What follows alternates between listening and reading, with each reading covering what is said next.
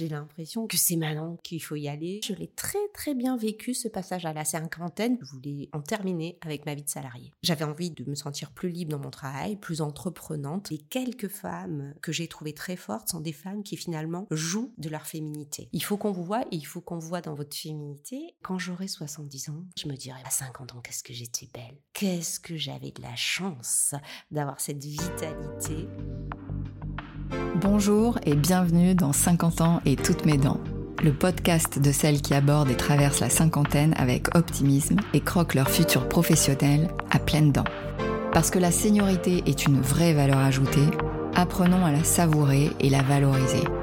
Je suis Karine Arnéodo, coach professionnel et booster d'impact positif des carrières féminines. Je vous emmène à la rencontre de femmes inspirantes qui croquent leur futur professionnel à pleines dents avec audace et optimisme. Je vous partage également mes recettes pour nourrir votre confiance, booster votre énergie, développer votre influence, capitaliser sur vos talents, devenir votre propre opportunité et oser avec le sourire. Comment faire de ce cap tabou une période fertile, libératrice, créatrice de transformation et génératrice d'énergie Comment faire de la cinquantaine une aubaine professionnelle? C'est dans 50 ans et toutes mes dents, et c'est maintenant. Je suis super heureuse de vous présenter ma nouvelle invitée aujourd'hui, Delphine Garcia. J'ai rencontré Delphine chez Rise Partners. On était toutes les deux les deux seules femmes du board, donc ça rapproche. Et j'ai tout de suite été intriguée par son sens aiguisé de la finance et de l'humain. Pas commun, me diriez-vous. Delphine sort des standards et aime mixer les genres comme euh, ses domaines d'expertise, DAF et promoteur d'artistes émergents. Pour elle, la cinquantaine a été une véritable renaissance. Après 18 ans chez BPI France, elle démissionne, divorce, fait le vide pour laisser la place à de nouvelles opportunités et prend le risque de s'associer dans une entreprise en pleine création. Elle va chercher le sens qu'elle veut donner à sa vie, permettre à des jeunes pousses d'éclore, de se lancer et de contribuer à rendre le monde meilleur. Elle se nourrit de ce qu'elle nourrit. Dans cet épisode, nous nous sommes interrogés sur comment tout recommencer à 50 ans, comment faire d'une rupture professionnelle ou personnelle une aubaine, comment et pourquoi apprendre à se montrer et affirmer sa féminité. Résiliente, hyperactive et influente, Delphine inspire. Aujourd'hui, Toujours passionnée mais plus sereine, elle se confie sur ce passage de vie critique et nous livre ce qui est essentiel, comme garder sa soif d'apprendre intacte, s'imposer et affirmer sa puissance, faire d'une période de rupture une aubaine, et surtout, se regarder avec bienveillance. Delphine est une femme forte, douce, complète, humaine. Merci Delphine d'être avec nous aujourd'hui. Je suis ravie de t'accueillir. Alors, euh, c'est vrai que pour te décrire, euh, j'étais partie sur euh, l'hyperactivité. Parce que c'est quelque chose, je trouve, qui, en tout cas, qui m'impressionne. Je suis hyper impressionnée par ton énergie, par le nombre de choses que tu gères et que tu fais. le nombre d'endroits où tu vas, le nombre de choses que tu explores, qui sont d'ailleurs différentes, hein, même si la majorité des choses sont tournées autour de l'univers de la tech et des femmes dans la tech. Euh, donc j'avais une question avant de nous raconter tout ton parcours qui t'a amené aujourd'hui. Qu'est-ce qui te fait lever le matin? Qu'est-ce qui me fait lever le matin? Alors, beaucoup de choses et euh, beaucoup d'activités, effectivement, tu as raison, et tu le sais, qui tournent autour, euh, autour de cet écosystème des entreprises innovantes. Et c'est un, c'est un écosystème que je connais tellement bien euh, qu'aujourd'hui, euh, je m'y sens une légitimité absolue. Et cette légitimité, ça donne euh, énormément de force parce que tout ce que je fais le matin, pour moi, c'est du plus. Je sais que ça va bien se passer. Il y a toujours tout un tas de problèmes à résoudre hein, toute la journée dans ces multiples activités, mais il y a aussi beaucoup de rencontres. Et je sais que, que j'apporte, enfin j'ai le sentiment en tout cas d'apporter une vraie un vrai plus, ma pierre, mon expertise, mon expérience et de faire progresser à chaque fois les choses. Je le dis euh, vraiment, peut paraître un petit peu euh, prétentieux, mais je le dis avec sincérité. J'ai l'impression que cette légitimité qui est possible aussi, et c'est euh, le lien avec cette, ce podcast, hein, avec l'âge, je crois. En tout cas, pour moi, c'était nécessaire. Euh, bah, me donne en fait envie de me lever le matin. C'est du plus. Pour moi, c'est du plus. Et, du, et je prends beaucoup de plaisir hein, à faire ce que je fais, euh, que ce soit les activités euh, liées à, mon entreprise ou les activités associatives. Je, je prends du plaisir dans toutes ces activités. Donc, bah, déjà, qu'est-ce que tu peux nous dire de ton parcours? C'est-à-dire que aujourd'hui, tu fais, tu fais plein, plein, plein de choses, évidemment, mais comment tu es arrivé euh, euh, à ce que tu es aujourd'hui? Euh, Quels sont les moments clés hein, de ton parcours que tu as envie de nous partager? Mmh Alors, moi, je suis issue d'une famille assez, assez simple, une famille ouverte, mais pas, pas cultivée, on va dire, où il n'y a pas beaucoup, en tout cas, de culture, une famille assez terre-à-terre sont des faiseurs.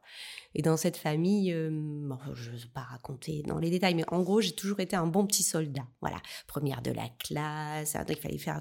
J'avais quand même euh, ce syndrome-là. Je pense que beaucoup de femmes se reconnaissent là-dedans. Mm. Et ou beaucoup d'aînés, je sais pas. Alors aînés femmes, n'en parlons pas. Et euh, du coup, moi, j'ai, ben, je suis allée allée jusqu'à mon doctorat, hein. j'ai tout bien fait, un doctorat avec un parcours scientifique euh, assez impressionnant, avec un beau dossier scientifique. Et par contre, euh, au bout de cinq ans euh, à l'université, je me suis rendu compte qu'en fait, même si la recherche me plaisait, je suis biochimiste de formation. Je, je trouvais que c'était un milieu qui était clos, qui était très autocentré, avec une culture du mandarinat affreuse, et je me sentais étouffée. Donc euh, j'ai voulu partir, j'en suis partie pour explorer d'autres aventures et c'était euh, comme si euh, j'avais fait tout ça pour ça, c'est-à-dire toutes ces études pour cette reconnaissance. Et une fois que je l'avais, une fois que j'étais en place, une fois que j'avais les diplômes, le poste, dire maintenant finalement, ça ça me fait pas rêver. Mmh. Donc c'était pas anodin pour moi de le faire. C'était comme si je renonçais au confort que je m'étais créé et, et bâti en fait.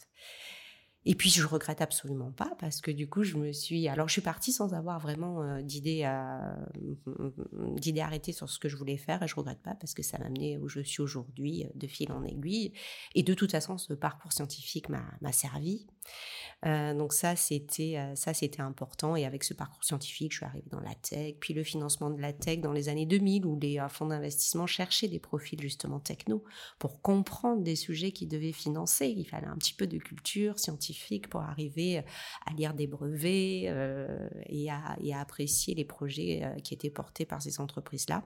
Donc j'ai basculé dans le financement, mais je suis pas une banquière à la base. Je suis une scientifique qui finance des entreprises technologiques. Ça change aussi la donne parce que euh, quand je discute avec des chefs d'entreprise, je suis d'abord intéressée par ce qu'ils font, par leurs produits, par leurs services, donc par, par vraiment leur ADN. Et après, on met des chiffres dessus.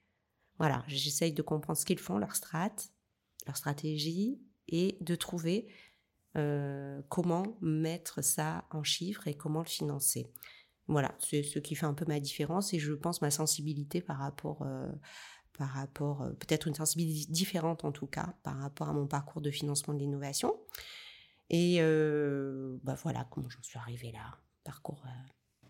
Et tu nous avais, quand, quand, justement, mmh. comment on a préparé cette interview, mmh. tu, tu m'as parlé aussi d'un donc d'un premier carrefour qui était celui-là, et puis euh, d'un deuxième euh, d'un deuxième carrefour, si tu as envie de, nous en parler. Alors celui-là peut-être plus lié euh, à ton à ton parcours perso en tout cas, mais qui justement t'a permis en tout cas de, de t'orienter différemment. Bah oui, parce qu'en fait, euh, ça c'est vrai que c'est plus perso, mais ça fait partie de la vie et ça forcément. Enfin, moi je crois pas aux choses très scindées, donc je pense que la vie personnelle, la vie professionnelle, elles s'interpénètrent complètement et qu'elles sont liées. Et c'est vrai qu'en fait, moi j'avais deux enfants euh, très jeunes quand euh, mon mari a décidé qu'on allait divorcer. Donc c'est quelque chose que j'ai subi. Et moi j'étais dans une espèce de, dans une espèce de toute puissance. J'étais très forte, je me, je me, trouvais très belle, j'avais de beaux enfants, euh, le job allait super bien. Et là, baf, ça a été quand même assez, assez dur pour moi parce que du coup, ça a complètement chamboulé la donne, ça a changé ma vie, vraiment parce que je me suis retrouvée réellement seule. Il n'a pas été, euh, il a pas trop joué le jeu, euh, on va dire. Donc je me suis retrouvée vraiment seule avec des enfants, avec des enfants pas simples à gérer. Hein. Et, euh, et ça m'a renvoyée en fait, bah justement. alors pas à, pas à l'impuissance, mais à la non-puissance. C'est-à-dire que des fois, dans la vie, il y a des choses qui nous échappent complètement. On a beau voir que c'est compliqué qu'on a et que c'est compliqué à redresser. On, peut faire, on peut agir, mais on n'est pas euh, assez puissant pour pouvoir euh, tout remettre dans l'ordre entre guillemets. Mais ça, ça va aussi avec euh, ma volonté bah, de bien faire, d'être parfaite, etc. Donc en fait, deuxième carrefour, de façon un peu violente, m'a appris euh, bah, euh, que j'étais pas parfaite, que j'étais pas toute puissante et qu'il allait avoir, falloir composer avec énormément de choses. Moi, je m'étais déjà un petit peu rendu compte quand même dans le milieu professionnel, mais disons que c'est venu, c'est venu quand même être un gros bémol dans, voilà, dans, dans, mon, dans mon allant, quoi, voilà. Mmh. Et en même temps, quand je te vois aujourd'hui, je me dis que parce que c'est souvent dans ces moments-là, hein, dans ces moments où on se prend des murs et où on est, euh, euh, on est impacté par des, chocs, et notamment souvent des chocs émotionnels, mm-hmm. il y a cette phase effectivement où, bon, tu t'es frisé, tu, tu, tu, prends le choc, euh, tu sais pas vraiment comment, comment tu vas t'en sortir, et puis ça prend du temps. Hein. et donc effectivement, ce, l'idée c'est pas de se violenter en s'attaquant, en se disant mais comment, euh, je devrais être beaucoup plus forte que ça, je devrais euh, m'en sortir beaucoup plus vite. Je pense que ce qui est important, c'est aussi de se laisser le temps déjà de, de digérer ce qui se passe. Et euh, souvent, ce qui me vient, c'est que suite à ça, en tout cas quand on parle de puissance, tu ressors encore plus forte en fait, parce que tu as appris tellement de choses pendant cette période-là de toi. Tu t'es euh, musclé sur des choses que tu n'avais pas besoin de muscler avant, hein, puisque de toute façon, quand tout va bien, forcément, euh, tu vois, tu te rends pas vraiment compte de ce qui a, ce qui a renforcé. Donc, euh, c'est aussi ça qui est intéressant, c'est qu'est-ce que tu vas en faire, en fait. C'est quand tu disais, on maîtrise pas tout, ça c'est sûr, on maîtrise pas ce qui nous arrive. Maintenant, on peut quand même maîtriser la façon dont on y répond, mais peut-être pas tout de suite. Euh, et souvent, euh, ce que je vois chez les femmes, c'est qu'elles s'en veulent de pas avoir, euh, tu vois, su tout de suite gérer le truc. Mais en fait, si tu regardes bien, elles y arrivent après. Et l'important, c'est d'y arriver, en fait. Je pense que c'est ça qui est... C'est d'être doux avec soi-même, quoi. De, de, de, de, moins se juger et de moins se dire, j'ai pas été... tu vois, j'ai pas été super parfaite là-dessus. Bah, en fait, t'as été, t'as fait ce que t'as pu, quoi. Et c'est ça qui est intéressant. Et c'est comment tu en ressors, surtout. Donc moi, quand je te vois aujourd'hui, je me dis, bon, peut-être que... Alors, peut-être je pousse un peu, mais, mais quelquefois, je me dis, on peut aussi remercier ces moments-là, en fait, qui sont difficiles, mais qui t'aident certainement aussi à te renforcer. Alors, ce que tu dis est forcément vrai et je l'ai vraiment éprouvé à ce moment-là, mais j'ai envie de dire que c'était juste une confirmation. Je suis passée un petit peu vite sur, euh, sur l'enfance. J'ai une enfance très particulière, je n'ai pas forcément envie d'en parler, mais en tout cas, je savais déjà que j'avais une puissance vraiment, j'allais dire presque infinie. Je ne sais pas, c'est encore une fois c'est présomptueux, mais je me fais confiance pour ça, mais vraiment euh, énormément. Je sais que j'ai une capacité de rebond et je le sais depuis toute petite. Depuis toute petite parce que j'ai dû l'avoir toute petite. Et, euh, d'ailleurs, je remercie mes parents qui sont bien singuliers mais qui à cet égard hein, m'ont donné, euh, enfin, m'ont de suite fait comprendre par la situation des vies, de la vie, hein, qui, enfin, par, le milieu dans lequel j'ai grandi que, que j'avais ça en moi. Ils ne savent pas qu'ils ont fait ça, hein, c'est malgré eux, mais ça je le savais. Par contre, effectivement, là j'étais dans un contexte où ça n'impliquait pas que moi, ça impliquait aussi mes enfants. Donc, je ne m'inquiétais pas finalement, malgré le choc et tout, et je, trouvais que j'étais lente aussi, effectivement. Je disais, mais je suis lente, je, je, je, je mets du temps à réagir à ça, je, mets du temps à le digérer, à le comprendre. Un matin, je me suis vraiment réveillée avec cette sensation de brouillard disparu, de retrouver les idées claires. Il m'a fallu, il m'a fallu un petit moment pour digérer ça. Mais la différence, c'est que effectivement, je savais que j'étais capable de réagir et de réagir puissamment, et que ça me renforçait parce que je j'étais face à une situation euh, violente et difficile et, et émotionnellement très compliquée pour moi. Donc je savais, je suis allée chercher très loin euh, des phases où tu écris, où tu, tu, es dans l'introspection complète. Mais là, ça a touché aussi mes enfants. Parce que le fait que je sois heurtée comme ça, vraiment, euh, vraiment émotionnellement si fort, j'étais pas sereine avec eux. Et eux, ils avaient besoin de sérénité, ils avaient besoin que je sois un pilier. Donc je dis j'étais pas sereine, mais si je demande à mes enfants comment euh, comment je suis, ils trouvent que je suis super forte et je suis un modèle pour eux à bien des égards. Ils le disent. On, a des discussions aujourd'hui, ils ont 24 et 21 ans, on a ce type de discussion quand même. Mais moi, je me sentais pas assez sereine pour euh, pour les réconforter. C'est ça qui me dérangeait, c'est ça qui me troublait. Quand je dis non puissance, c'est de me dire mon Dieu, mais là je sens qu'il y a des sujets où je suis pas, je, suis pas comme il faudrait, entre guillemets, que je sois. Et après tout, est-ce qu'il y a un modèle?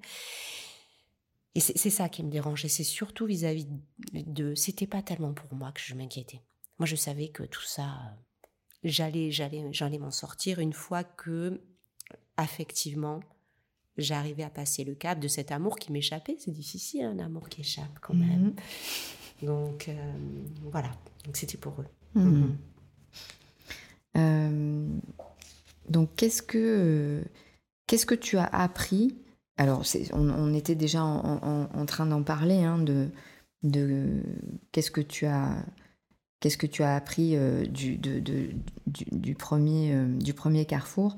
Et le deuxième, euh, qu'est-ce que, c'est quoi les learnings que tu en tires? Comment ça t'a servi pour la suite? Alors le premier, on va dire, c'est quitter finalement un milieu euh, où j'avais commencé à faire mes preuves, hein, puisque j'avais, euh, j'avais, je te disais, un très bon dossier scientifique, je maîtrisais mon sujet. Tu sais, en sciences, quand on travaille, euh, quand on fait de la recherche, on, est sur des sujets très pointus, donc on devient vite le spécialiste européen, ou partie du petit groupe mondial qui travaille là-dessus. Donc c'était finalement assez confort, même si j'étais jeune, même si j'avais toujours l'impression de devoir faire plus, etc. Mais, j'étais quand même, j'avais bien compris le milieu dans lequel j'étais. Donc, s'extraire d'un milieu dans lequel tu es finalement assez vers un autre milieu, c'est jamais très facile. Périodes de transition qui sont un peu compliquées. Par contre, mon Dieu, aujourd'hui que je suis heureuse, et je l'ai été très rapidement, hein, d'avoir fait ce choix-là, parce que ça m'a ouvert tellement d'autres portes. Donc, euh, de ce premier changement, c'était vraiment, euh, j'en ai déjà parlé, la notion de renoncement savoir renoncer, savoir se dire bah ça finalement ça m'a convenu par un, certain temps, j'étais bien là-dedans, mais aujourd'hui c'est plus le cas. Donc oui, moi je fais le choix d'abandonner même c'est jamais tout, blanc ou tout noir, hein. il y a toujours euh, des aspects qui, nous manquent dans ce qu'on quitte ou dans ce à quoi on renonce, mais ça a toujours été positif derrière pour moi. En tout cas, j'ai toujours trouvé et pris beaucoup de plaisir aux aventures d'après. Voilà, donc ça, ça m'a définitivement appris ça. Il ne faut pas avoir peur de, recommencer. Pas avoir peur de recommencer. Et là, alors deuxième carrefour, ça c'était plus compliqué. Je crois que ça m'a permis d'être beaucoup plus sensible, un peu moins bulldozer. J'étais, je crois que je ratais beaucoup de choses, mais c'est peut-être aussi la jeunesse qui veut ça. Hein, euh, et, tant mieux parce que sinon, euh, on serait, on serait les mêmes toute notre vie. Donc, euh, je crois que ça m'a appris un peu plus de sensibilité. Ça a mis des fêlures et des émotions en moi que je laissais pas transparaître, je crois. Aujourd'hui, je suis capable d'assumer ça, hmm. d'être euh, parfois hyper émotive ou de voilà, de, ou, d'aller finalement dans une conversation euh, même professionnelle sur du sensible, alors qu'avant j'aurais jamais osé faire ça. Hmm. Donc assumer tes vulnérabilités. Complètement. Mais ça c'est une vraie force. Hein. Hmm. Euh, donc si on revient à notre sujet qui est quand même ce passage à la cinquantaine, euh, comment tu l'as vécu? Qu'est-ce que tu as envie de nous en dire? Alors moi, je l'ai très très bien vécu ce passage à la cinquantaine pour beaucoup de raisons. C'est parce qu'alors euh, à cause de ce que j'ai expliqué tout à l'heure par rapport au fait d'avoir cette euh, charge seule des enfants, moi j'ai quand même vécu à travers ma vie professionnelle et mes enfants, c'est-à-dire je me suis un petit peu mis entre parenthèses. Et je me suis retrouvée finalement euh, à un moment de ma vie à quasi la cinquantaine où mon fils était en école à Paris ma fille, alors j'hébergeais aussi un jeune réfugié de l'âge de mes enfants, donc mon fils de, 19 ans, enfin peut-être 20, en école à Paris, ma fille en terminale et ce jeune réfugié qui ratent tous les deux leur examen. Moi, j'étais, ce jeune réfugié, je devais l'accueillir quelques semaines. Il est resté plus d'un an et demi chez moi. Anne, ma fille, je voyais qu'elle faisait pas grand-chose. Quand moi j'ai des journées de 12 heures, ça commençait à me déranger un petit peu. Donc on a convenu que Anne partait étudier en internat, que ce jeune réfugié qui s'appelle Alpha, un garçon, bah, partait vivre sa vie et c'était temps de l'indépendance. Et à ce moment-là, on a anticipé ça au résultat des examens qu'ils avaient ratés tous les deux, hein, donc c'était juillet. J'ai mmh, un matin, je me souviens, bon, c'est quelque chose qui, avait, qui, était déjà en moi depuis un moment. Je voulais, vraiment changer de job. Je voulais en terminer avec ma vie de salarié.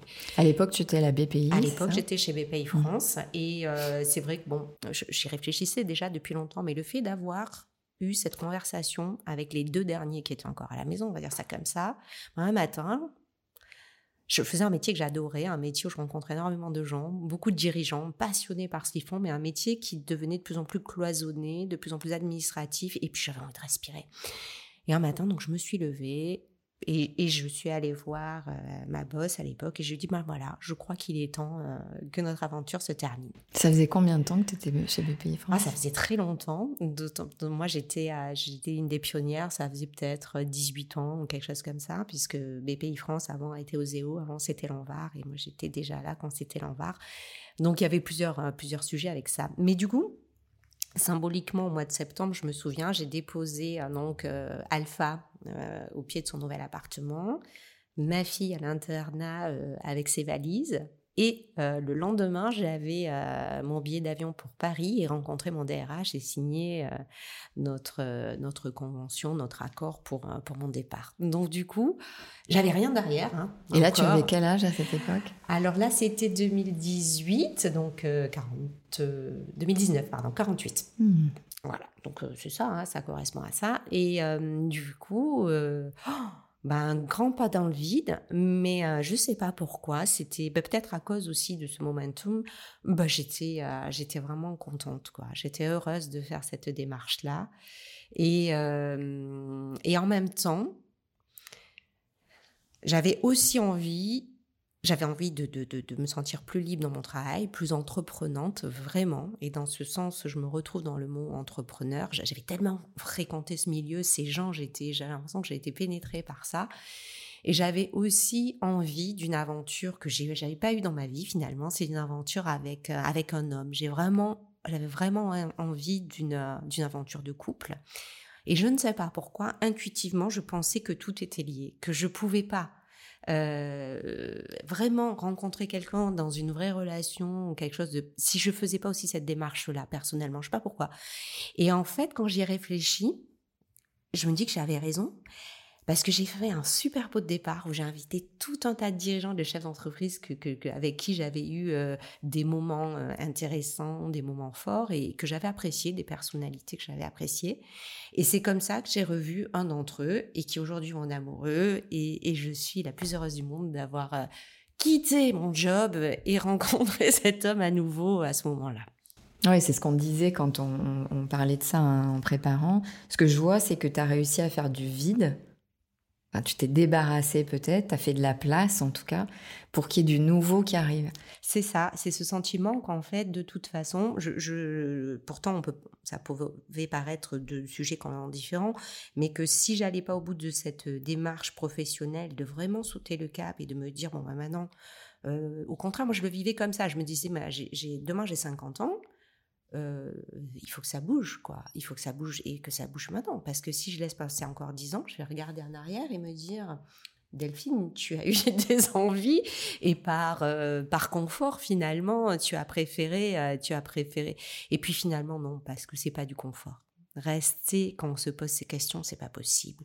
Donc j'avais besoin de sortir ça de ma vie parce que je crois que moi le job ça me prend quand même mmh. et j'avais ça dans ma tête. Et avec ça dans ma tête, je ne crois pas que j'étais ouverte à autre chose. Je crois que j'étais préoccupée par cette situation professionnelle, comment je la vivais, de moins en moins bien. Est-ce que je restais avec ça? Est-ce que j'en faisais autre chose? Et tant que j'avais pas vraiment pris la décision, je crois qu'il n'y avait pas d'autre possible pour moi, même personnellement finalement. Alors il y a ça, et puis ce que j'entends aussi, c'est quand même il y a les enfants qui partent. Ah, et du coup, ah, Il y a quelque chose qui se ah, libère à ce niveau-là. Parce que la femme, c'est ça que je vois, c'est que la femme, non, mais bien femme et pas la mère, la femme, euh, tu lui laisses cette place-là. Là. Ah mais ça c'est sûr. Alors moi j'ai toujours, euh, j'ai toujours euh, inclus mes enfants dans ma vie. Hein. J'ai pas fait ma vie en fonction de mes enfants, mais je les ai inclus dans ma vie. Euh, parce que pour moi, c'est une façon, enfin, c'est une éducation qui, qui, qui, qui, qui mène à l'autonomie, à l'indépendance. Donc, le fait qu'ils partent me rend heureuse. Pas parce que je ne les ai pas au quotidien, ils auraient choisi de rester dans l'environnement, à Nice, hein. Ça aurait été comme ça, pas de sujet. Mais le fait qu'ils choisissent de partir et de faire leur chemin, pour moi, c'est une victoire sur la façon dont je les ai éduqués.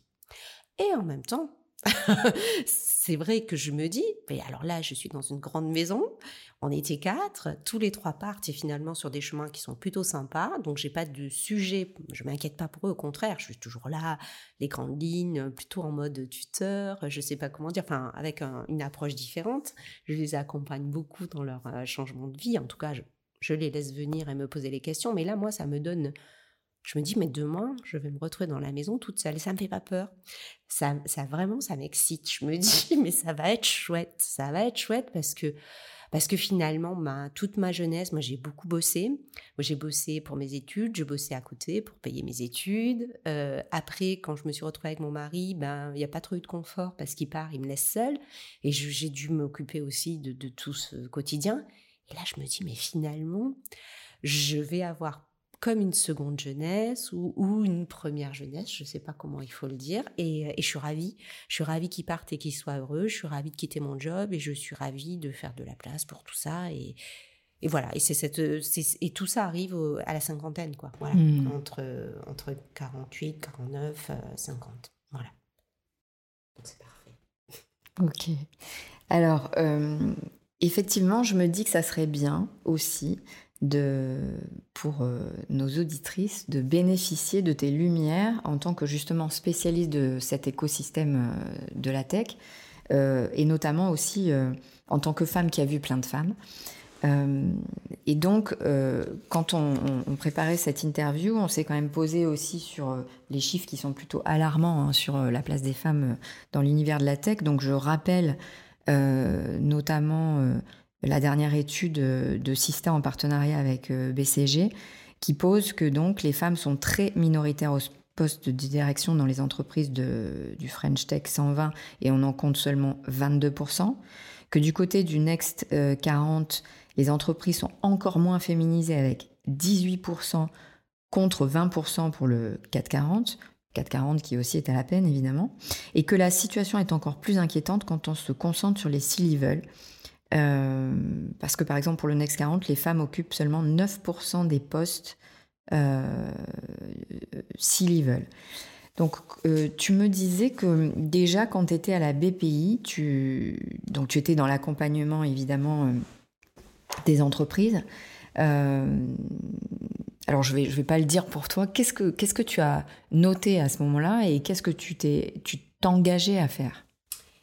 Alors, quand j'étais chez, euh, chez BPI France, moi, je finançais euh, des entreprises innovantes. Donc, euh, je, rencontrais des dirigeants, j'essayais de comprendre leurs projets, leurs strates et de, voir comment les outils financiers qui étaient à ma disposition pouvaient les aider à faire progresser leur entreprise. Je rencontrais énormément de dirigeants, mais vraiment peut-être 200 par an sans exagérer. Et par contre, effectivement, très peu de femmes. Hein. Donc très peu de femmes. C'est un peu la conséquence de peu de femmes dans les écoles ingé, peu de voilà. Du coup, ce que je faisais systématiquement quand j'étais sollicitée par euh, une femme dirigeante pour un rendez-vous, euh, bah, je, je, prenais ce rendez-vous. Sinon, le reste, je filtrais, je regardais si c'était vraiment dans ma, dans ma politique. Hein, Donc, je, j'accordais systématiquement des rendez-vous euh, aux femmes dirigeantes pour beaucoup de raisons, même si j'avais pas les outils financiers selon les entreprises qu'elles dirigeaient hein, pour les accompagner, parce que souvent, alors d'abord, elles euh, elles ont beaucoup moins de réseaux que les hommes. Donc, euh, à la place que j'avais quand on a un carnet de chèques, on est dans tous les réseaux, hein, tout va bien, tout s'ouvre. Donc, moi, j'avais beaucoup de, voilà, beaucoup de réseaux, donc j'ouvrais bien volontiers les portes pour elle. En tout cas, j'essayais de jouer ce jeu-là. Et puis aussi, euh, je me permettais de renvoyer quand même souvent, de les renvoyer à leur propre discours. Je m'explique. J'avais souvent en face de moi des hommes, entrepreneurs, qui, même pour des entreprises en création, où il n'y avait pas beaucoup d'actifs, pas beaucoup d'activités, euh, où ils m'expliquaient qu'en fait, ils allaient être les rois du monde.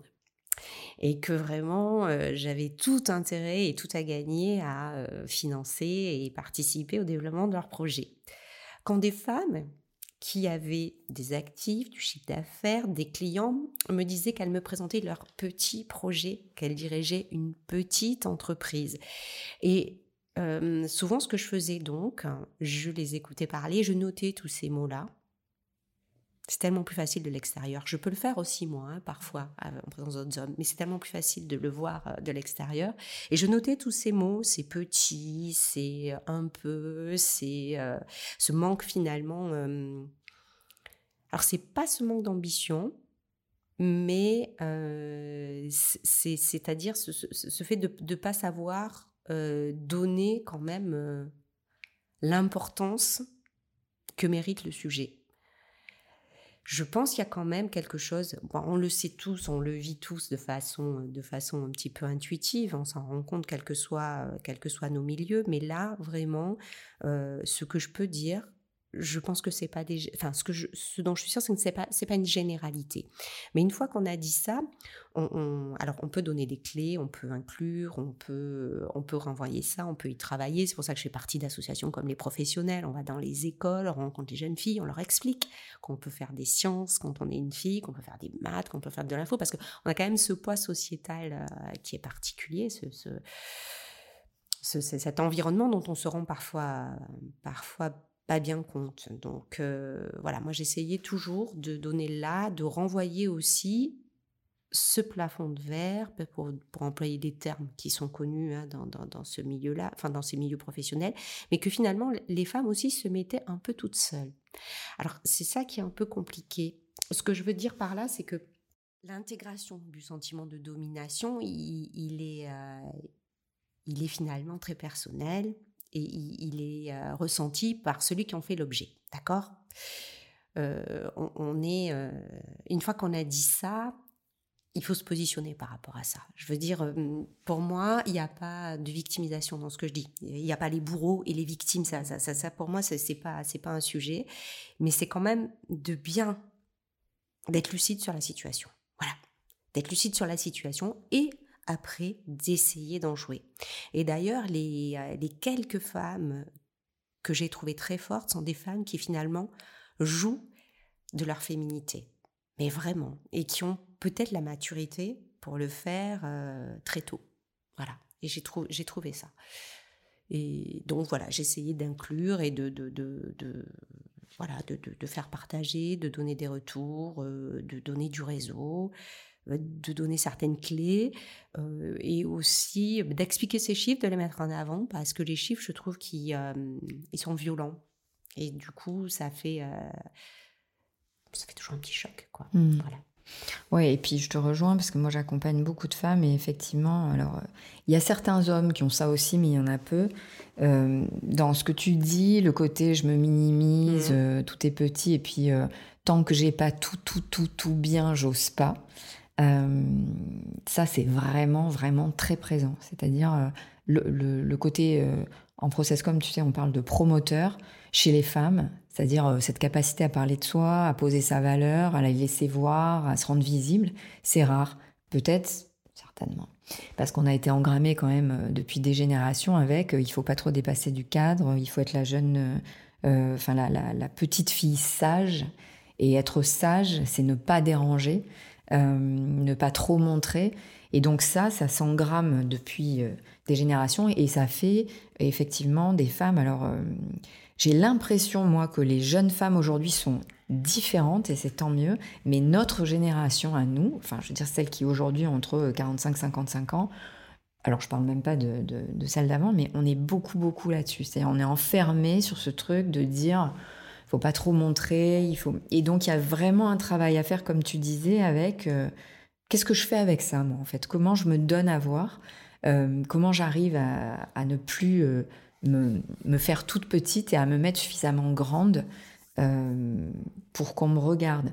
Euh, et, je pense que ça, c'est un vrai travail. C'est pas facile. Hein. C'est pas facile du tout d'assumer ça et de le montrer. Mais c'est vrai qu'il y a quelque chose de beaucoup plus naturel. Est-ce que c'est naturel ou est-ce que c'est parce que c'est là depuis très longtemps chez les hommes euh, Mais en tout cas, je trouve que c'est les femmes. Chez les femmes, oui, il y a, vraiment ça. Il faut qu'on coche toutes les cases pour arriver à postuler un job. Euh, enfin. Alors moi, je dirais que dans ma situation, c'est un peu plus complexe que ça. Parce que pour le coup, ma famille, euh, qui n'est pas forcément, voilà, mais qui reste une famille très ouverte, bah pour nous, filles, garçons, euh, ça n'avait pas vraiment de, de différence. C'est-à-dire où tu étais capable ou tu l'étais pas. C'était plutôt ça. Mais ça, c'est une chance. Et moi, j'ai découvert cette relation de domination, parce que pour moi, si on était capable, du coup, on avait. Et j'ai redécouvert cette domination homme-femme dans le travail vraiment en arrivant dans le milieu du travail. Par contre, moi, ce que j'avais, c'est une domination de classe. Ce que je ressentais, moi, c'est d'être bien dans les cases, de ne de, de, pas faire euh, l'erreur, euh, euh, voilà, de pas faire la faute, de pas faire le faux pas, de ne pas manquer de culture générale, de pas Ça, par contre, je l'avais en moi fortement parce que j'avais le sentiment de flirter avec des gens euh, vraiment euh, des puits de science, c'est le cas de le dire, euh, relativement cultivés, très intelligents. Et je, sentais plutôt d'abord, d'abord, c'était ça qui me qui me mettait plutôt dans une situation de comment dire, voilà, de retrait comme tu dis, plus que la domination de femme que j'ai découvert après, pendant, je ne sais pas comment il faut dire, et, qui est venu se rajouter à ça au départ. Voilà. Mmh. Et euh, tu disais, quand je te demandais quels pourraient être les conseils que tu, que tu donnerais à des femmes, alors euh, plutôt évidemment euh, vers la cinquantaine, tu disais ne pas attendre qu'on vous invite, prendre et se servir. Voilà. Bah, c'est-à-dire qu'en fait, on est quand même, alors, on est quand même dans des milieux, enfin, en tout cas, moi, j'évolue dans des milieux qui sont très féminins, Hein, euh, très, très masculin, très peu féminin justement. Et, euh, et je vois que hum, rien, ça s'arrange pas beaucoup quand même. Hein. Alors j'entends ce que tu dis sur les jeunes générations, mais moi je vois que l'école de mon fils, bah, il y a toujours que 5% de filles. Donc euh, je me dis qu'on est quand même encore loin du compte et que quand on est effectivement euh, bah, dans une euh, alors c'est pas facile hein. moi j'ai beaucoup de mal aussi à le faire pour moi-même et à y arriver parce quand on est autour d'une table où il y a que des hommes eh ben, à ne pas hésiter euh, d'abord à s'asseoir à la table à prendre la parole à imposer son angle de vue et, et aussi à le faire comment dire en prenant son temps prenant son temps en expliquant les tenants et les aboutissants euh, à se, servir, c'est ça, c'est se mettre en avant. Il faut savoir faire ce travail-là, même si c'est pas naturel, même si ça demande bah, d'avoir euh, une exposition qui n'est pas plaisante. Il, faut le faire, je pense, et il faut le faire, et il faut mettre la dose la plus importante de féminité qu'on peut là-dedans. Quand on organise euh, des manifestations au boulot, moi, il y a beaucoup de jeunes filles qui travaillent, euh, enfin, il y, a des jeunes filles qui travaillent dans la, dans la boîte. Hein. Alors, je leur dis, je leur dis toujours, mettez des couleurs. Hein. Mettez du mmh. rouge, vous, mettez du rose, vous mettez, vous êtes, euh, vous n'êtes pas transparente. Ouais, il faut qu'on vous mmh. voit. Mmh. Il faut qu'on vous voit et il faut qu'on vous voit dans votre féminité et, et il faut l'assumer et qu'elle vienne alimenter le débat. Parce que de toute façon, moi je, détesterais évoluer dans un monde euh, que de femmes. Hein. Je détesterais avoir, euh, avoir euh, dix femmes autour de la table dans le monde du travail. Je, je, préférais par contre qu'il y en ait un peu plus et qu'il n'y ait pas neuf hommes autour de moi, parce que c'est quand même souvent le cas. Et je trouve qu'on perd tous à ne pas inclure cette part de féminité et aussi à ne pas la garder quand on est une femme aux côtés d'hommes. Parce que euh, bah, toutes ces entreprises qui veulent être, je sais pas, qui veulent définir, mais c'est un peu euh, le monde de demain finalement.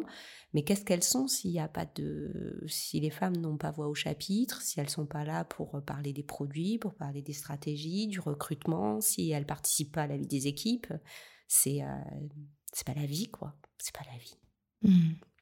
Surtout que quand même la moitié de la population est féminine. C'est ça. Donc c'est juste. Euh, Et il me semble en plus avoir lu, euh, on parlait de déterminisme, alors tu as utilisé des mots euh, voilà, par rapport à un ancrage, mais il me semble avoir lu, ou c'est un ami qui m'a parlé de ça, à vérifier que un pays, alors je sais pas, un pays d'Asie, où en fait ce qui était mis en avant, c'était c'était plutôt en fait les, les études juridiques plus que les, euh, les études scientifiques. Ce qui était vraiment euh, le Graal, c'est euh, c'est plutôt d'être avocat, avocat d'affaires, plus que ingénieur, par exemple. Eh bien, on s'aperçoit que tous les juristes sont des hommes et que les profils techniques sont beaucoup plus féminins que sur le reste de la planète. Donc il y a effectivement peut-être quelque chose de ça, d'une espèce d'ancrage où en fait euh, on prend,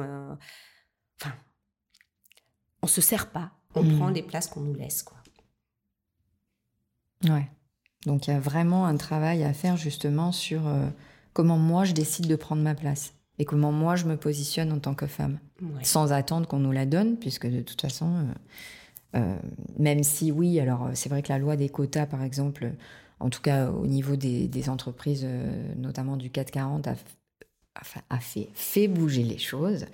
Mais on est quand même loin du compte. Et alors dans l'univers de la tech, c'est vrai que voilà, il y a énormément de, de, chemin à faire. Alors cette politique des quotas, c'est vrai que moi au départ, euh, j'étais, j'étais un petit peu perplexe, sceptique parce que je me disais encore un manque de légitimité. Quoi. On est là parce qu'on doit faire le nombre. Et en fait, je m'aperçois que c'est indispensable. Je suis certaine que c'est indispensable. Et c'est que si on n'impose pas ça, on n'arrivera à rien. Parce que ce que, je disais tout à l'heure, bon, c'est pas moi qui le dis, hein, c'est plein de féministes sur l'intériorisation finalement de ce sentiment-là. Ça veut dire aussi qu'il y a beaucoup d'hommes autour de nous et avec qui, avec la plus grande bienveillance, Euh, reproduisent des schémas, je, pense vraiment qu'ils n'en ont pas conscience. Ils peuvent pas avoir conscience de cet état de fait. Ils ne, ne le ne vivent pas, ils ne l'intériorisent pas. Donc, euh, et avec la plus grande bienveillance et, vraiment sans penser à mal, reproduisent, je pense, des schémas desquels on ne se sortira pas si on bouscule pas les lignes. Alors moi, je suis pas du tout à l'aise avec, euh, ça je te l'ai dit aussi, hein, avec beaucoup de courants néo-féministes j'ai un peu de mal. Il y en a tellement finalement que bon, j'ai un petit peu, comment dire, euh, comment expliquer ça? Je, peux par exemple, je peux prendre beaucoup de plaisir à lire, euh, tu vois, Big Bang Theory, Virginie Despentes, même bien que j'ai pas lu. Euh, comment c'était en dernier, Monsieur Connard Oui, Monsieur Connard. Monsieur Connard, c'est mmh. ça? Mais je me reconnais pas. Je, ça vibre pas. En tout cas, ça vibre pas peut-être à mon âge. Peut-être que je me dis peut-être que, si je l'avais lu plus jeune, euh, j'aurais trouvé, peu, euh, je me serais reconnue ou j'aurais peut-être, euh, ça aurait peut-être résonné. Là aujourd'hui, moi, je suis pas du tout dans ça. Moi, je suis dans plutôt quelque chose de doux, d'apaisé, ce qui n'empêche pas l'action. Par contre, ça c'est sûr, le concret. Donc, je, je suis pas trop en phase avec cette virulence là, mais je pense que les quotas, il faut, il faut en imposer parce que sinon, on débloquera pas les situations. Et si on n'a pas des femmes qui comptent, qui sont visibles, qui prennent les décisions, qui recrutent d'autres femmes aussi, mettons-nous dans la posture d'un recruteur, un homme, bah, c'est compliqué quand même. Donc, euh, je pense que oui, les quotas, euh, les quotas c'est important et il faut en mettre partout et des quotas, euh, des quotas hommes-femmes et puis aussi, euh, peut-être, euh, revenir, mais alors ça c'est un sujet un peu qui va nous dépasser, mais je pense sur le rôle de l'école dans euh, la mixité sociale. Parce que la mixité, elle n'est pas que genrée, elle est aussi sociale. Et pour moi, on perd aussi beaucoup à écarter tout un pan de la population de, des entreprises du futur. Mmh. Donc si on revient sur ta vitalité, qui est quand même, euh, moi, ce que je trouve euh, un de tes points euh, de caractère fort, fort, fort, fort, c'est quoi ta recette? C'est quoi ton ingrédient secret pour avoir autant de, peps et de vitalité? Alors moi je trouve que j'en ai, bah, j'en ai beaucoup moins qu'avant, forcément. après oui, je sais, je, suis quelqu'un qui a, pas mal d'énergie, hein, j'en ai, j'en ai toujours eu beaucoup. Beaucoup, beaucoup, beaucoup. là, j'ai l'impression quand même que que c'est maintenant, quoi, que c'est qu'il faut y aller, qu'il faut rien perdre, qui que qu'il que, faut pas perdre une minute, que tout est bon. Donc, euh, donc ça, c'est sûr que ça participe hein, de mon état d'esprit. Après, je, vais dire quelque chose et je veux en parler parce que je trouve que on n'en parle pas assez, même, entre copines. Et, euh, et, bien que tu me disais que maintenant ça commence à être sur la place, je trouve que la cinquantaine, c'est aussi un moment particulier pour les femmes. Et que euh, et qu'il se passe beaucoup de choses, au point de vue hormonal notamment, qui sont pas toujours faciles à gérer, c'est une transition. Euh, physique qu'il faut euh, qu'il faut assumer. Et euh, j'ai hésité un peu quelques quelques semaines quelques mois mais maintenant euh, je, je, je prends des hormones et ça m'a redonné, j'ai l'impression de me retrouver. Je le dis, ça paraît un petit peu futile, mais ça l'est pas parce que j'ai passé quelques, quelques semaines, quelques mois là un petit peu dérangée par ce changement, cette bascule. Et si on m'avait simplement dit avant, mais mon Dieu, mais préviens ça et, et tu prends ça et ça et ça va se passer comme une lettre à la poste, ah bah, ça m'aurait permis de gagner quelques mois, quelques semaines et de pas être euh, dans une période de flottement qui a été désagréable. Donc j'encourage toutes les femmes à regarder, euh, à regarder ce qui peut être, fait pour les aider, à, si besoin, à, à, gérer ce moment de façon intime. Oui, et puis c'est ce qu'on se disait, c'est vrai que, tu vois, c'est... Après, je sais pas euh, comment euh, tu as été accompagnée beaucoup plus jeune sur les premières règles, etc. Enfin, moi, je sais que ma mère, par exemple, on n'en parlait pas, c'était pas un truc, tu vois. Bon, là, moi, j'ai plus ma mère, donc. Euh, mais c'est vrai que on n'est pas, comme tu dis, je trouve qu'on n'est pas préparé. On est, on, c'est vraiment un sujet tabou. Alors, heureusement, ça commence à ouvrir. On commence à ouvrir. Après, c'est ce que je te disais. Moi, c'est sûr que je m'intéresse au sujet, donc je vois de plus en plus de femmes qui prennent la parole là-dessus. Mais je pense qu'il y a un vrai besoin parce que tout d'un coup, il y a une espèce d'incompréhension de ce qui se passe à l'intérieur. Il peut y avoir une incompréhension extérieure aussi, parce que, évidemment, puis alors les hommes, j'en parle même pas, parce que ça peut faire peur aussi.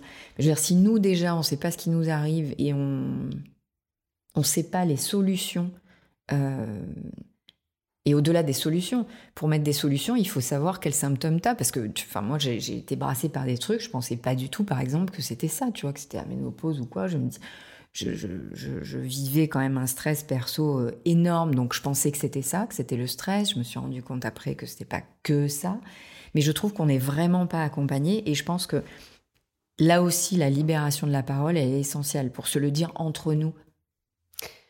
Alors ça c'est très important ce que ce que tu dis euh, ce que tu dis Karine parce que hum, tout à l'heure on faisait référence à ces, milieux d'hommes avec des hommes qui, qui avaient du mal à comprendre hein, euh, que leur euh, comportement euh, générait euh, cette espèce de sentiment de, domination ou d'exclusion, je ne sais pas comment le dire, mais, ce qui me paraît complètement hallucinant, c'est qu'on reproduit ces schémas entre nous si on ne fait pas attention. Et quand on parle de sororité, eh bien des fois, moi, je, je, grince un petit peu je te dis ça, je, te donne euh, un exemple. J'ai un groupe de femmes dont je t'ai parlé qui s'appelle les Amazones. Déjà, j'adore ce nom, je peux le dire. Génial. non, génial. Alors, c'est un groupe de femmes, on est, on est euh, en une quinzaine, on n'est pas énormément. Euh, on a été à l'initiative de deux amies qui me sont proches. Chacune a amené des, amis et on a inclus jusqu'à 15 femmes. On fait des dîners régulièrement entre nous. La, la plus jeune a, vient d'avoir 30 ans. Euh, la plus vieille a 85 ans passés. Ça, c'est top. En... Eh bien alors, moi, personne ne m'a expliqué dans ce groupe-là ce qui allait se passer. Et je trouve dommage qu'on n'ait pas abordé ce sujet. Du coup, par contre, alors je suis très proche de la plus jeune et, euh, je sais qu'avec Clara, pour le coup, en plus, elle est tout à fait ouverte et, euh, et comment dire, et demandeuse aussi. Peut-être il y a cet effet-là aussi, hein, comme tu dis, de ces jeunes générations qui demandent, en tout cas, qui vont chercher l'info. Et du coup, avec Clara, on a beaucoup de discussions sur euh, la féminité, mais la sexualité et, euh, tout ce qui touche euh, effectivement de, près ou de loin à des à de l'intimité, mais dans, dans, comment dire, dans une universalité. C'est pas là pour se, mmh, mmh. raconter. Hein, mais, et, du coup, ça, c'est important. Et c'est vrai que ben, j'espère que, euh, et je pense que tu as raison, ma, ma fille euh, sera plus ouverte euh, là-dessus que, que moi, je l'ai été. Et c'est dommage parce que ça a fait, ça fait effectivement perdre du temps et se poser des questions inutiles. Quoi. Mais du coup, c'est peut-être grâce à nous notre génération, quand on commence à en parler comme ça, que justement, tu vois, je, travaille beaucoup sur l'intergénérationnel. Je pense qu'on a. Peut-être que notre mission à nous, de, notre âge aujourd'hui, tu vois, c'est de faire péter ce tabou-là pour que les générations d'après soient pas dans notre situation, en fait, et soient complètement libres de parler de tout ça et soient vraiment en connaissance et donc moins chahutés je pense qu'il y a de ça. Euh, moi, ce que je vois aussi quand tu, arrives sur ces âges-là, c'est que tu es plus dans la transmission. Il y, a, un shift qui se fait où tu as envie de transmettre. Et là, je trouve que. Alors, euh, il y a eu des générations qui ont fait euh, péter les soutifs, tu vois, etc. Peut-être que nous, notre génération, c'est ça. C'est de libérer la parole sur la ménopause et sur tous ces sujets-là. Et je trouve ça hyper puissant, là, pour le coup trouve ça bien, vraiment. Oui, oui, oui. Après, c'est vrai que c'est ce qui, qui, est, intéressant, en tout cas, j'ai l'impression que pour une fois, ça sort de la sphère de l'intime et qu'effectivement, bah, on connaît euh, plein de comptes, enfin, moi, je connais plein de comptes Instagram qui, parlent de tous ces sujets-là, euh, de sexualité et de, et de ménopause et de sexualité euh, d'un point de vue féminin. Et ça, je trouve ça très, très important pour les filles et pour les garçons. Donc, euh, alors pour le coup, moi, je, sais que mes enfants, je leur envoie, euh, je ne sais pas après ce qu'ils en font, mais dès que je trouve des, euh, des sujets un petit peu sympas où effectivement sont abordés tous ces sujets-là, je les envoie à ma fille, mais aussi à mon garçon. Voilà. C'est super important parce que ça part des parents, hein, mmh de pas faire trop de, tu vois, de séparation entre les deux. Bien sûr. Mmh. Euh, j'adore cette question et, euh, j'ai aussi adoré euh, les réponses que tu as faites. ce serait quoi le conseil que tu donnerais à la Delphine de, de 45 ans?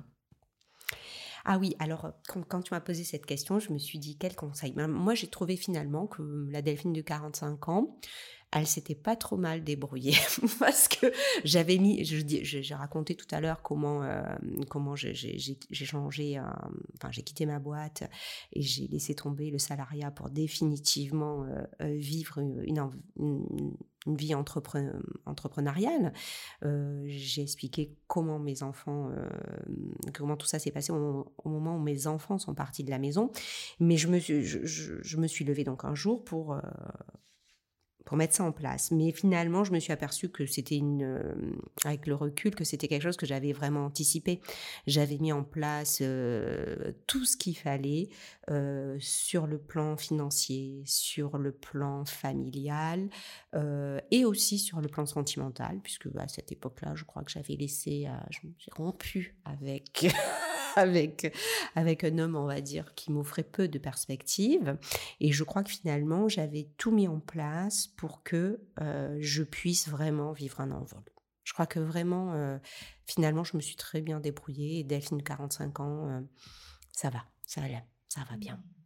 Donc, ce que j'entends, c'est que tu as anticipé ça. Oui. Tu t'es préparée. Oui. Je crois que je l'ai anticipé. Je ne sais pas si je l'ai fait de façon consciente. Je me pas dit, je, me suis pas dit, je mets tout ça en place parce que je vais avoir besoin de ça. Mais je pense que si on s'écoute, si on écoute un peu son corps, son mental, moi, j'ai pas forcément besoin de tout conceptualiser quand même. Je pense qu'il y a des moments, sent qu'on n'est pas bien. On n'a pas forcément l'issue encore. On ne sait pas trop comment tout ça va se terminer, mais on sent que ça va se terminer. On le sait. Donc je pense qu'inconsciemment, tout, ce que j'ai mis en place, c'était une sécurité. Moi, j'ai besoin de sécurité. Hein. Je, suis un petit peu, j'ai expliqué, j'étais un peu seule à gérer toutes mes étapes là, et donc j'ai besoin de me sécuriser moi-même. Donc j'ai mis en place des éléments sécurisants pour pouvoir euh, passer le cap si j'en avais euh, envie. Et j'ai bien fait. Hmm. Et euh, je, t'avais posé la question, quelle est, quelle est ta devise et ton mantra? Et tu m'as dit, voilà, j'ai pas de devise, mais Et j'adore ta réponse aussi, vas-y. Ah oui, alors donc pas de devise, pas de mantra, parce que non, rien qui, qui, me soit. Bien que je suis plein de petits carnets où je note tout un tas de phrases que je trouve euh, percutantes, mais euh, par contre, ce que j'essaie, euh, ce que je fais, c'est pas ce que j'essaie, ce que je fais. C'est parfois, moi je suis comme toute, hein, je me regarde dans la glace à 50 ans, je vois une petite ride supplémentaire, je vois, je vois quelque, je vois que je ressemble de plus en plus à ma maman, donc ça me fait, ça me fait parfois un peu peur, comme tout le monde, enfin comme tout le monde. En tout cas, moi, ça me fait peur parfois. Et ce que je me dis à ce moment-là, c'est je me dis, mais quand j'aurai 70 ans, quand j'aurai 75 ans, je me retournerai et je me dirais, mon Dieu, mais à 50 ans, qu'est-ce que j'étais belle Qu'est-ce que j'étais drôle, qu'est-ce que j'étais bien entourée, qu'est-ce que j'avais de la chance d'avoir cette vitalité.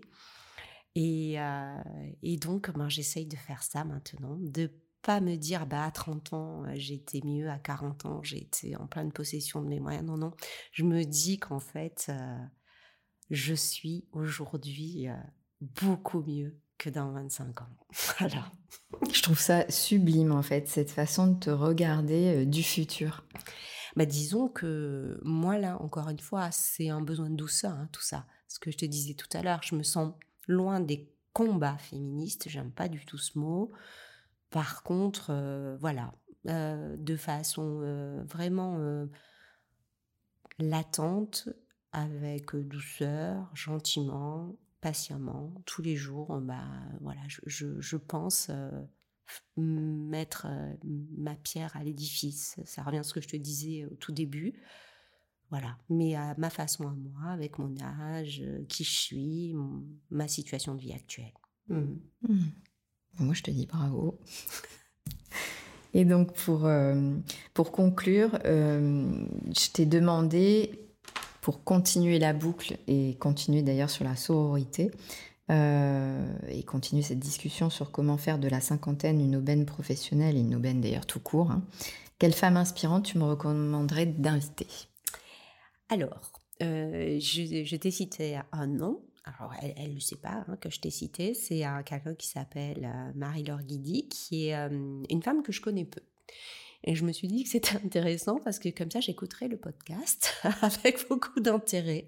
C'est quelqu'un que j'ai rencontré euh, à quelques reprises, euh, trois, trois reprises, euh, dans mon milieu professionnel. Elle est associée fondatrice d'un cabinet d'expertise comptable qui s'occupe quasiment essentiellement d'entreprises innovantes dans le milieu de la bio.